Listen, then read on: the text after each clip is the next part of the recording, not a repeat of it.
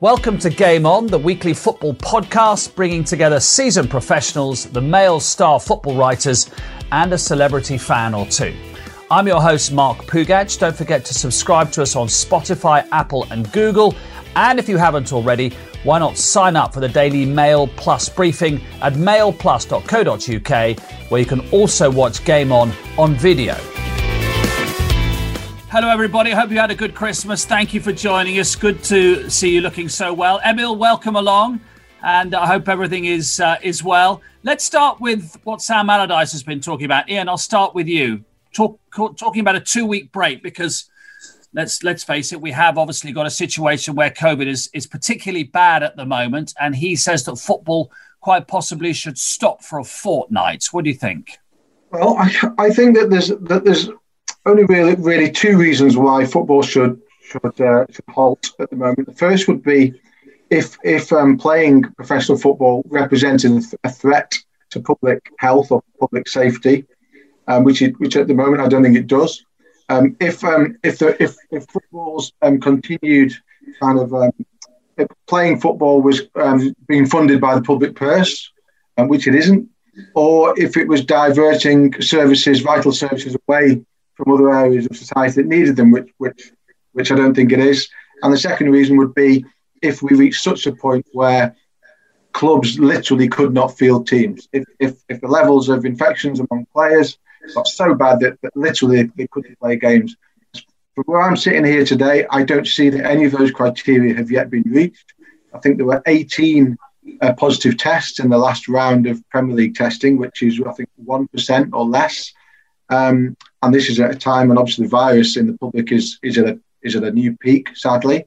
So I think at the moment that um, as long as football can go on, as long as teams, and, and I'm talking, I, know about the Premier League, and I know that obviously football is much wider than that. But speaking just about the Premier League at the moment, all the te- all the 20 teams have big squads. Um, I know Sheffield United were a couple light on the bench yesterday, but they still got a decent team out and were competitive in their game. They lost 1 0. Chris Wilder said that he doesn't see any reason why they should not play. At the moment, I'm in that camp. If the show if the show can go on, um, then it should go on. And at the moment, I think it can go on. And just before I bring in Martin and Emile, just to be absolutely clear, in light of Man City's postponement at Everton the other night, the regulation is if you have 14 fit players, I guess they mean by that free from COVID, don't they? Then you should fulfill your fixture. So we have to we have to assume that Manchester City clearly didn't have 14 free from COVID, so they couldn't fulfil the fixture. Yeah, now look, it's, it's I want to I'll make one thing clear. I'm not privy to the conversations that Manchester City had with the Premier League. Manchester City must have had, or must have believed they had um, a very definite medical grounds for that game not to not to go ahead. We don't know what they were. We may find out in time. Um, what I, what I will say about that is that for, for, for right or wrong, slight danger is that, is that what happened the other night with that game being postponed may set a precedent um, for other clubs um, to do to do likewise. That may lead us to a position where we have other postponements. If we start to pile up postponements, um, for example, there's talk of tonight's game with Fulham and Tottenham being postponed. If we start to pile up postponements, then obviously we do start to get a problem. We have a European Championships that schedules at the end of the season. So obviously this season can only be extended so far. Um, so there could be some problems further down the road, but I will just stress at the moment I just don't think we're I don't think we're at that point yet. Emile, go back to our, our earlier point about uh, whether the game should stop for a fortnight or so. Are you with Ian that the show must go on unless there's a very good medical public reason for it not to continue? Yeah, I think I think I'm in the same boat as as Ian with that. Um, like he said, um, unless you unless certain criteria have been hit, um, there's no reason why the, the game shouldn't be stopped. But again, going back, if we go, if we look back, we've we've we've we've toyed with the um, winter break um, over years, so that could have actually kicked in and had a had a week or two weeks off at some stage during this time. Um, but that's something that we could have probably looked at at the beginning of the season, where we could. Uh, we all know that um, coming into this season, coming into January, December, January, February, where it's very cold, we're going to have uh, um, uh, uh, maybe some people going down with with symptoms of COVID, flu, or whatever it might be. Um, so we kind of know that this coming into this period. So I don't see why we couldn't have actually looked at that and foresaw, foresaw that and had a had a like like a, a short winter break.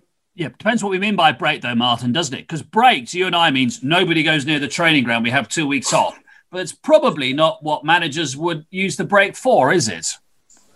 No, and, and just looking ahead or looking back at Newcastle, where they've already shut their training ground down, the game with Aston Villa was was called off, wasn't it? A number of players had COVID. I think we need to try to keep the season going, try to fulfil the fixtures. Um, it's reflecting what's happening in society, isn't it? COVID is on is rising, the numbers are, are rising. Um, so football is no different, um, but it needs to just keep policing itself, keep playing the games. Um, and they've obviously Man City have they've reached that criteria where they haven't got enough players to fulfil a fixture. So we wouldn't want them to do that. Um, so that's that's just right and proper. It's the, the late timing of that I think uh, really affected Everton um, in terms of their preparation for that match. But we have to health and safety has to be paramount here, and I suppose that was what won out. But you know we're hoping that the Premier League games can be played, and we continue to play what is a, a really open and, and fantastic Premier League season, despite what's gone on. Without any supporters in the stadium, we are seeing some cracking football this season and we have got an amazingly open title race, Martin. Manchester United, astonishingly, at one stage in the autumn, they were 15th, 16th, and we were talking about are they in a relegation battle? They're two points off the lead now. Can we sit here going into the new year and say that Manchester United are very genuinely in this title race? Well, when they actually go after teams, and if you look at the strength of their team, Bailly came in uh, last night. I thought he did really well actually at the back of it. Maybe that deforms the partnership going forward. But the attacking options that they've got with Fernandes, Pogba now playing his football, is absolutely outstanding. Rashford's pace, Martial, uh, Cavani coming in there with his know-how and his movement. There's no reason why they can't challenge all the way to the wire. If you look at Liverpool, who uh, of course they've been uh, outstanding, there's a weakness there a little bit at the back. And I think while that exists, uh, the uncertainty that we have. I think Manchester United should take advantage of that. Their home form has not been fantastic. We, it's remarkable, really, their away form, the way that they've played this season, the times they've gone behind in games, and they've grown together as a group. And that last minute winner that they got last night was really important against a really good Wolves team, but they kept going. They got a little bit lucky, but that's what you need when you, when you want to be champions. And so we, I think it's important that we have somebody that actually puts Liverpool under some pressure. Emile, I think we have to say they are. I mean, it's a weird world. It's a weird season. I think the football reflects what's going on in the in the wider world and the wider community. That everything is a bit upside down and topsy turvy. And a team who's been hammered six one at home by Tottenham, lost at home to Arsenal, terrible home record, two points off the top. I mean, it seems bizarre, but I think we probably, with Liverpool's injury problems as well, have to say they are in this Man United, aren't they? Yeah, definitely. And it's been a strange season, hasn't it? Um, uh, if you go back, Everton were top of the league and flying high. They're still there and thereabouts, um, pushing up the top. Villa as well. So it's been up, up and up and down for a, a lot of teams, and it's nice to see Man U there challenging again. And it's, it's weird that we that uh, uh, Ollie's still under pressure, being being uh, uh second in the league. Um, at the risk, Ian, of uh, Emile reaching through the screen wearing his Leicester top and grabbing me by the throat, I'm quite hoping for the new year that we're going to have a Liverpool, Man United, Man City proper Titanic tussle. Am I for the title? Am I expecting a bit too much? I'd make two points there. I would say that I, I am just glad that we've got a that we've got a competitive league, um, for one reason or another. I was doing a piece actually for, for uh, the paper yesterday, um, looking at previous seasons. I mean, last season um, the third place team in the league was 33 points behind the champions. The year before, I think they were 26 points behind. And this goes back quite a way, quite a number of years. I'm just glad that we've got more teams at the top and that we might have what um, the horse racing fraternity would call a blanket finish. I don't really care which teams are involved, frankly. Um, I'd love, having said that, I, am not just saying this because Emile's there. Um, I think most football writers in this country, like Leicester, they like the way they play. They like the club. They like Brendan Rodgers. Um, so I don't, I, you know, if Leicester are going to be in the shake-up, terrific. If Villa are in the shake-up, terrific. Everton, um, whoever, I don't mind. What I'd say about Manchester United, I was at the game last night. Um, they were okay. They, they, probably deserved a point. Um, great way to finish the game. They were stronger in the last 15 minutes, and, and, and that got, got them through. What I would say about them is that they are in the race. However, they haven't had their injuries yet. Um, they haven't had their injuries yet. Um, I'd imagine that they will at some point. Um, Liverpool have had theirs.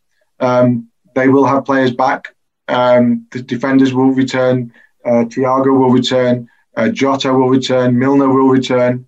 And I think if Liverpool hit their straps at some point and go on, then I don't. Th- I think the only team who can live with them will be Manchester City. But there's no guarantee that Liverpool will do that. And if United, the longer United hang around, um, the, the, greater their chances. They play Liverpool on the 17th of January, and what a um, mouth-watering prospect that now is. Because as, as, as Martin says, they can be a devastating attacking team on their day. Yeah, that, that's definitely one to ink in. Emile, um, what about Liverpool's? Uh, Ian mentioned it, um, particularly their issues at centre back. Mm-hmm. Is that causing you concern going forward, or the way that the the youngsters have played? Is that reassuring you? Well, the way that youngsters have played have, uh, uh, is reassuring. But again, as we know with youngsters, you can put them in for three, four games, or maybe one or two games, and they'll really they'll be they'll be exciting. But there's going to be a couple of rickets in there that that you'll be disappointed with because again, it's it's, it's a learning curve for them, and they're going to be learning on the job. So um, now bringing them in for one or two games is great, but again, you'll need the consistency. Uh, Fabinho's gone in there and done fantastic.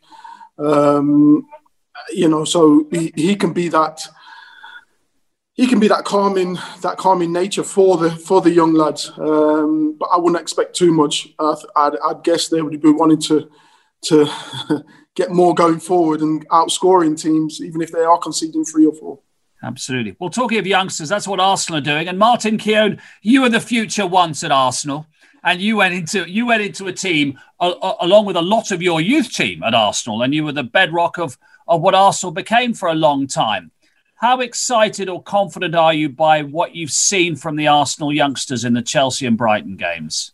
Oh, very much so. Last night, uh, Smith Rowe coming in. Uh, Saka's been almost carrying the team for, for most of the season, along with Tierney on that left hand side. But I like the way that Martinelli has now come back. We saw the energy he had last season, the quality that he has, uh, and the hunger in, the, in their performance literally just, I mean, I've not seen that this season from Willian and from Pepe. It's been really frustrating because you had the feeling that you, you they're not fulfilling my needs sitting watching. I want players to give 100% first. If he's not good enough, then I'll accept that. But what I'm seeing now is that players that are hurrying, putting pressure, pressure on, the, uh, on the opposition, and then the quality to go with it. Saka's goal last night was a player that wants to make the difference. When he receives that ball, he wants to go at his defender make the difference. And then Lacazette's finish was was magnificent. And suddenly you're giving the quality to those players that they desire. They're not players that really want to get on the end of crosses. And I think now that he's with switching those wingers over with inverted wingers, Martinelli coming in onto his right foot, there's more possibilities to build the attacks. But really, you, you have to say as well, we were the first 45 minutes, I was watching really closely the Arsenal midfield players. And I know it's a good result, but they played between them, they played two balls forward into the front players. That's not good enough. We need to encourage the midfield players to be expressive on the ball and pass it. I know they're looking for creativity and a new signature, but how about working with the ones he's got and making them pass the ball? Xhaka was apologising, his hand in the air for passes that he was turning his back on, but play them. It doesn't matter if they don't work. We want to see you try to make the right passes, and that's really a, a problem for Arsenal. They will be successful down the sides, but they need everybody else now to buy into this new way of trying to play. And Ian, it's interesting, isn't it? And I think fans of any club love it when they see their own coming through. And we've discussed it with Emile, with Liverpool and Curtis Jones and Williams, and obviously with Arsenal with Saka and Smith Rowe and Martinelli. I know Martinelli's from overseas. It, it, it does change the, the feel and the fabric of a club, doesn't it? And it, it would do even more so if we had fans in the grounds when people well, can see, oh, the academy's working. We're getting one or two through here. Only if only if they do well. Yeah, oh, only if they do well. yeah. And they have so far. But let's let's um, to use a football phrase, let's put our foot on the ball with that a little bit. Um, Arsenal have beaten uh, they beat Chelsea well, I think. Um, they beat a, a, Brighton side who's struggling for goals.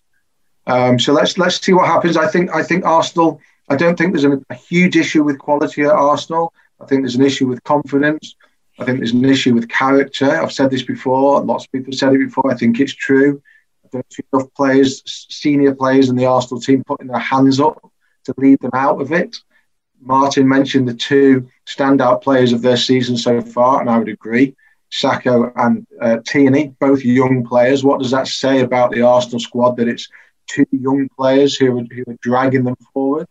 So I think that it is terrific. Uh, we highlighted Smith Rowe in our Secret Scout column in the Daily Mail two years ago um, as one who was coming through the system there. Um, it's terrific to see him in the team now.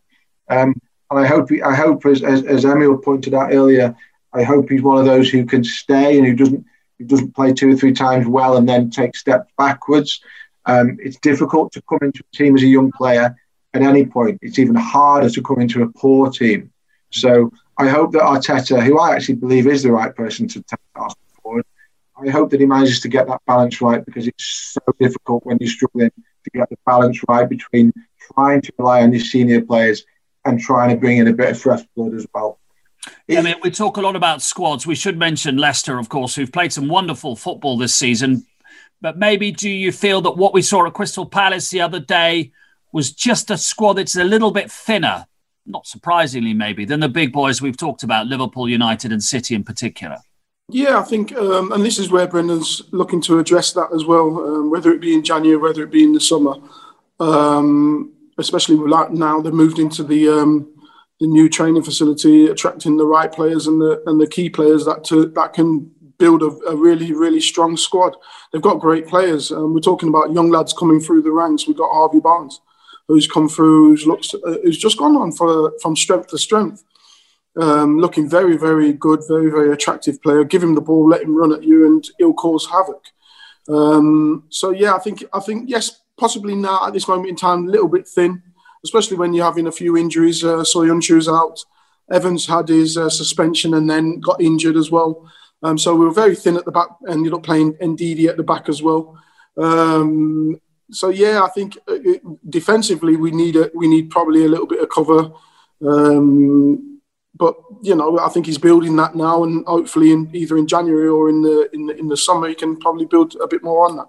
Yeah. Okay, I mean, what's happened to Hamza Choudhury? I thought he looked like such a good player um, 18 months ago, and he's slightly disappeared off my radar a little bit. What's happening? Yeah, I think I think with um, Mendy coming in and basically doing well. When you look when you look at Mendy, you've got to take your hat off for him because again, when Ndidi come in, he was sat on the bench and everyone thought that he was uh, actually leaving. Ndidi, he got injured. Mendy came in. and Everyone still thought that Hamza Choudhury was the person to go, go in there, sitting sitting there um, in front of the back four and marshal that. And I even thought myself, because again, he's, he's probably a little bit more mobile than, uh, than Mendy. But Mendy's come in and done a fantastic job. And and he hasn't been able to dislodge him, especially being a young lad. You, would expect him to, to, be able to do that because you're supposed to have the legs on them. But his his know-how, his his ability, is just taking him strength to strength. And um, even now, Ndidi, he's back. It's, it's, it's, it seems to be a swap between the two. And uh, unfortunately, Hamza's been that third cog that gets it gets a game every now and again. Well, their strength in, in one position, particular at Leicester. Martin, their strength all over the field at Chelsea, but it's not clicking. I wonder what you think of Frank Lampard's approach. Um, you can talk to us about his tactical approach, but also his approach in public, where he's very critical of his players. And I was watching the press, his, his comments to the press after the Arsenal game, thinking, hmm, how do modern day multimillionaires respond to being thrown under the bus by their managers so often? You're quite right. He is somebody that's very direct. Um, he's setting very high standards. Um, he, he, has a, a, tremendous ambition, Frank, and you you feel you hope he doesn't sort of strangle all the players with that ambition at the same time, and, and he needs to maybe show a little bit more empathy with some of those players. But that's styles. That's how Frank is. Um, he's got an array of talent there. Um, he wasn't happy, was it, the Arsenal game where he felt the players probably went into that with the wrong attitude. But that's a collective problem. Um, you know, he has to share in that. So I think that's what he was pretty angry about. Um, and he just can't get the consistency for, from the group at the moment. They're not playing in the way that he wants them to play. Um, for me, there's still places up for grabs there. So Rudiger coming in, I thought did really well in the game, but it looked like um, Frank had sort of you know, shoved him out. But he's fought back. He's, he's a player that's available, and perhaps he should play in front of Zouma for the next one. But no, I, I think Frank is is going to be an outstanding manager. And I think if he comes through this difficult period where he's spent all this money and he's there's a frustration, and I think he's trying to keep a lid on that. He's doing very well at keeping a lid on that, I think, at the moment. But the players need to be told with this modern day player, they need to be able to respond. Um, but it's not working out at the moment.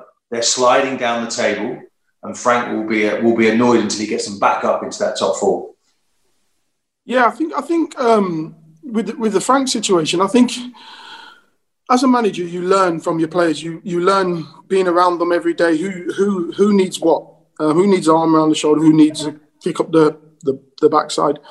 And he'll be learning that as he's going along. And um, I don't see it being a major problem digging people out every now and again just to to to get a kind of a response at times. Um, he'll know who who who can take it and who can't. Um, and at times you've got to do that because again, if you put if you if you put a strategy together and, and it's not working,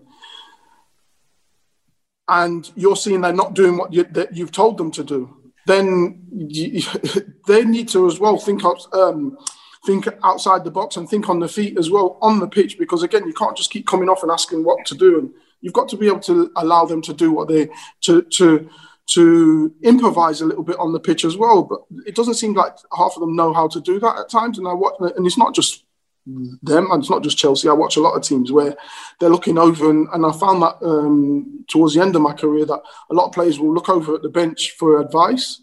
Whereas that, where when when I first came through, and Martin will tell you this, we were the ones who had to make the difference on the pitch. We were the ones who had to get together on the pitch and, and decide, no, you come in here, you took in here. And Martin will tell you, fullbacks going on, bombing on, and um, in the in the 90th minute, no, you took in here, they can stay up there, and we'll, yeah, the manager might want us to play like that, but no, we stay here right now.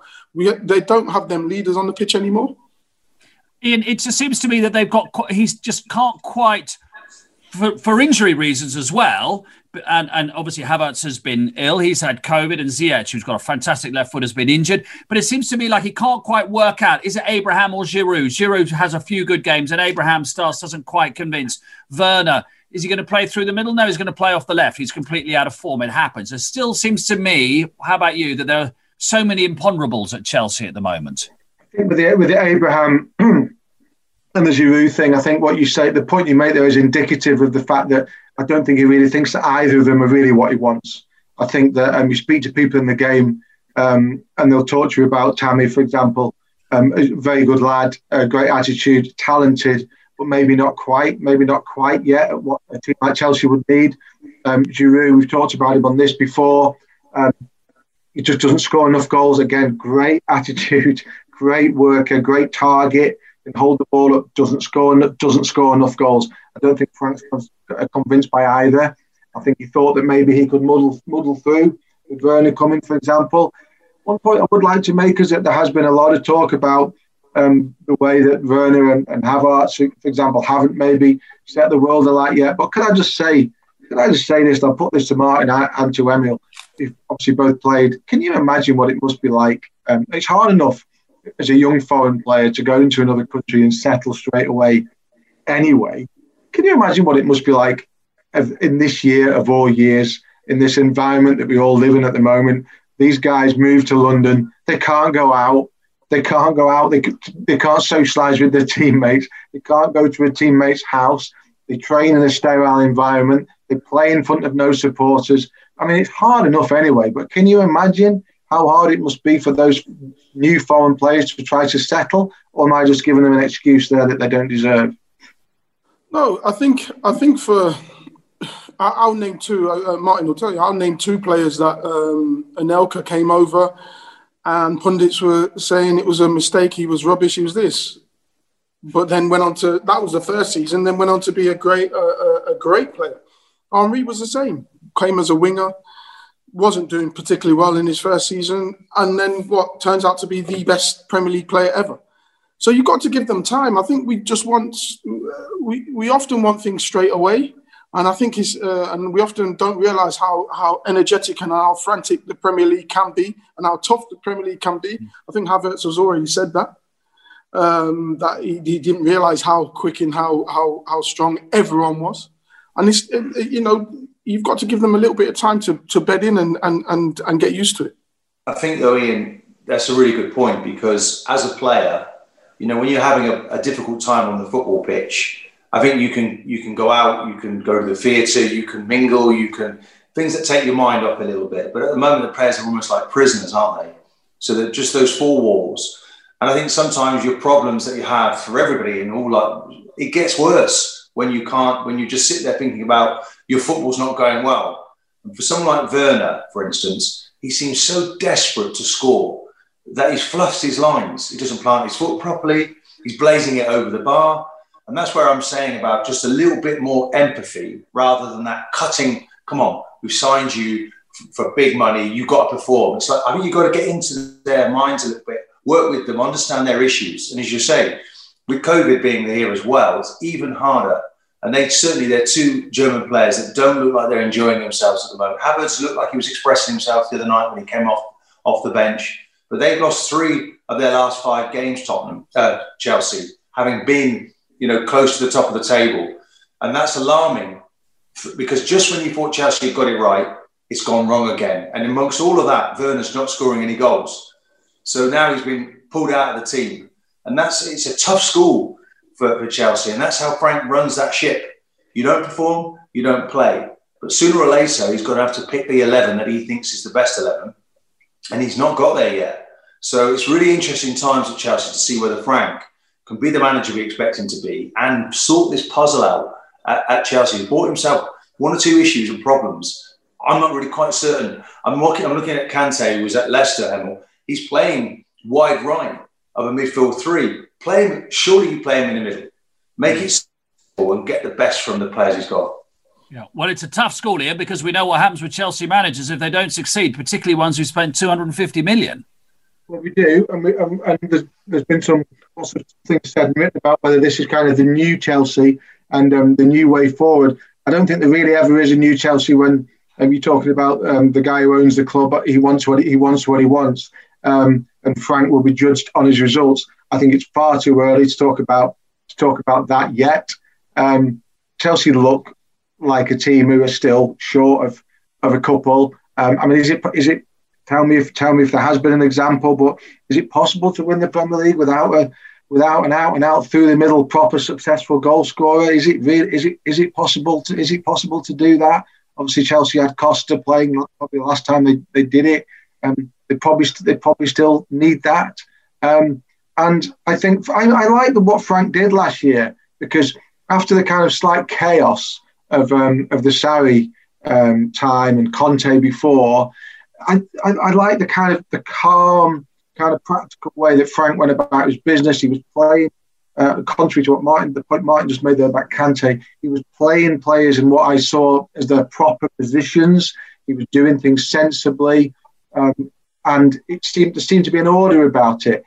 The disappointment has been because obviously they were coming on the back of the transfer embargo, Frank's first season. The disappointment has been so far this season that the money they've they've spent to add to that hasn't worked. But great point made by Emile, uh, Emile. Thierry Henry, what a great example. Am I also right, Martin, in that Bergkamp didn't Bergkamp didn't score for about two months, did he, after he first arrived? Is that right? Another. Arsenal, another Arsenal example. Um, at United, people are jumping up and down about um, about about Van Beek that they signed in in the summer. Why is he not in the team? Why is he not in the team? Well, because he's clearly not earned a place in the team yet. But it's you know it's um and those conversations were taking place in October. Why is he not in the team? Why is he not in the team? Yeah. Before yet. we talk about New Year's Eve, I think Martin, with your Aston Villa hat on, that a lot of us would have not been surprised at all that Aston Villa got a got a result at Chelsea. I think actually we might have been surprised if Villa had lost, and that shows how far Villa have come. Would you put that down to why are Villa unrecognisable from last season? I put it down to the acquisitions, without doubt. We, we start with the goalkeeper, who a lot of the Arsenal fans are um, unhappy to see go. Martinez, and he's been magnificent the way he comes for crosses. I like Cash at right back, who's effectively a right winger for Nottingham Forest. The central defenders now, you know, Tyrone Mings didn't play, but they've got two in their horse, and uh, Konsa that looked like a, a, really good partnership. Targett just does his job. He makes his tackles. He's you know he's nine out of ten every week. McGinn in midfield is um, underrated and really important to them. And Luiz is, I think, he's a star man in there, playing for the national team now for Brazil. So that's a platform they build from. And then in front of that, you look at Grealish now, Barkley not available, um, El Ghazi, Traore. I think those players are really good quality. But what makes what finishes the piece off for them, and we talk about jigsaw puzzles because sometimes it is, is the running of Watkins into the channels. He's so underrated. His movement, I think, is first class.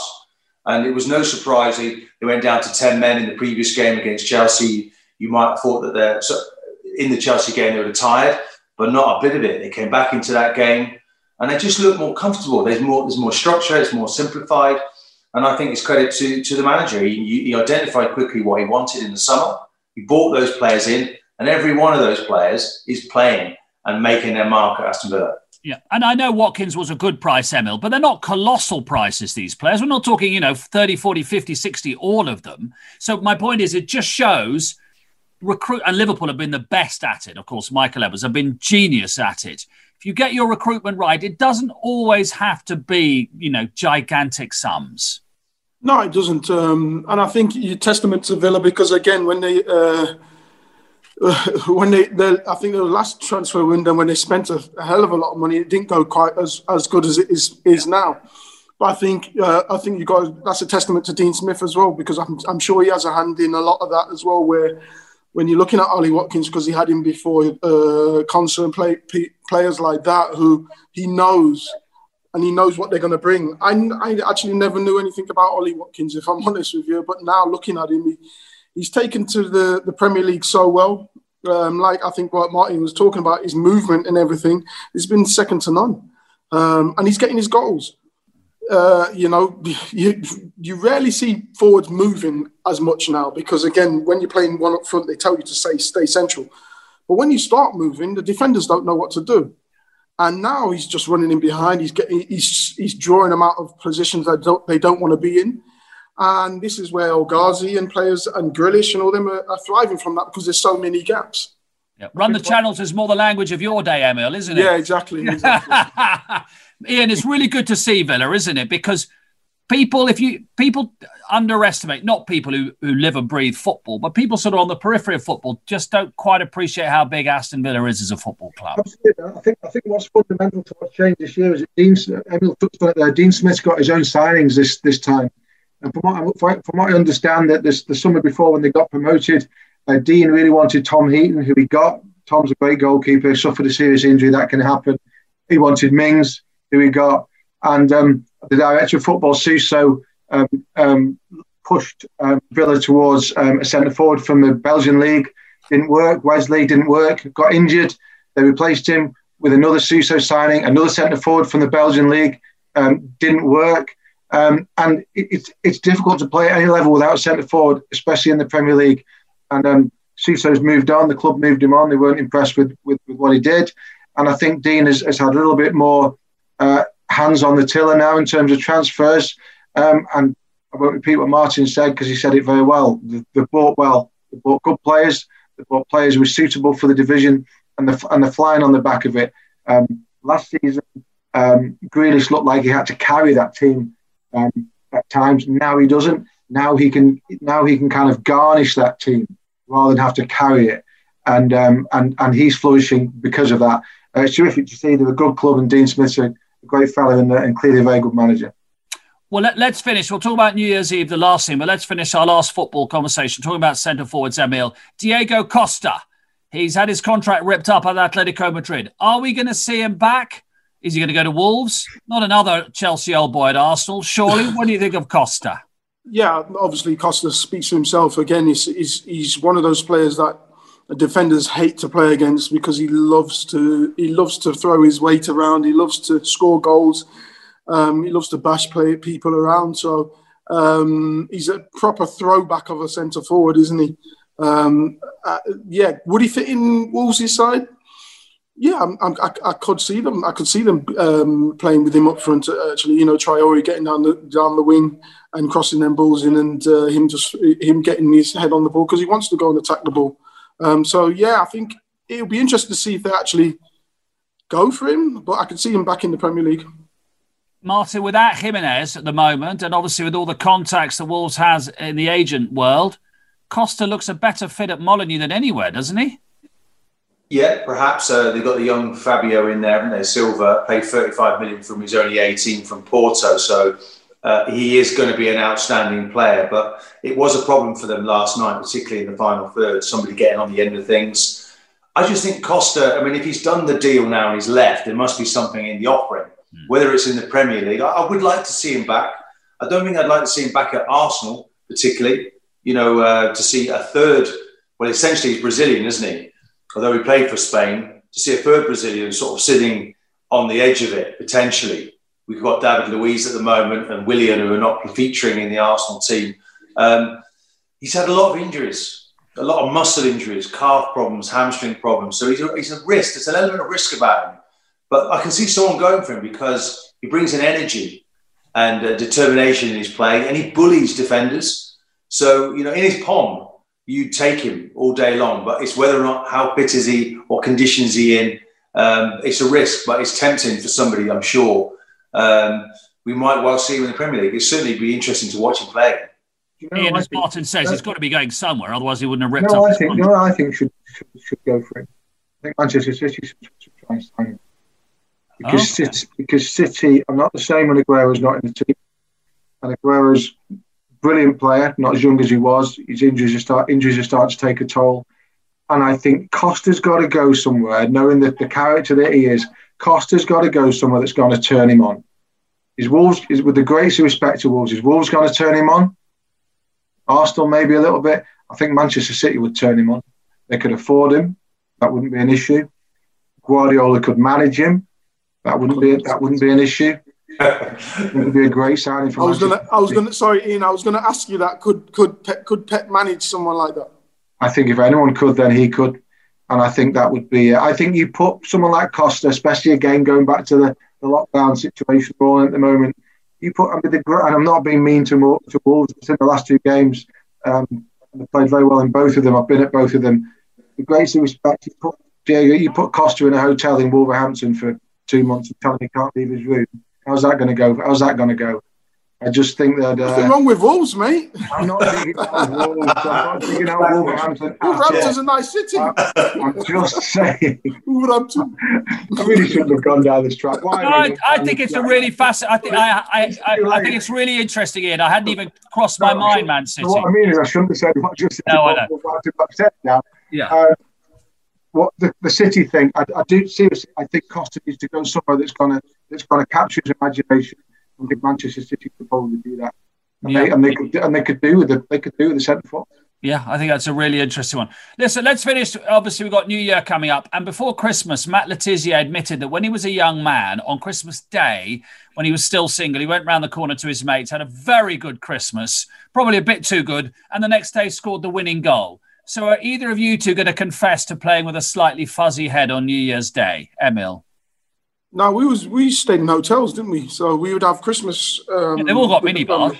that were emptied. Yeah, yeah. no, we, we, was we was in the hotel, so never never really got into that. What do you know? It, it's the same for me, Mark. I know it's boring, but I, I remember my very first stay. I was in a, uh, was, uh, sharing a room with Niall Quinn, and we went. We had to go to bed at eleven. We were playing at eleven o'clock in the morning. You know, back in those days, and every game at Arsenal on New Year's Day was an early kickoff.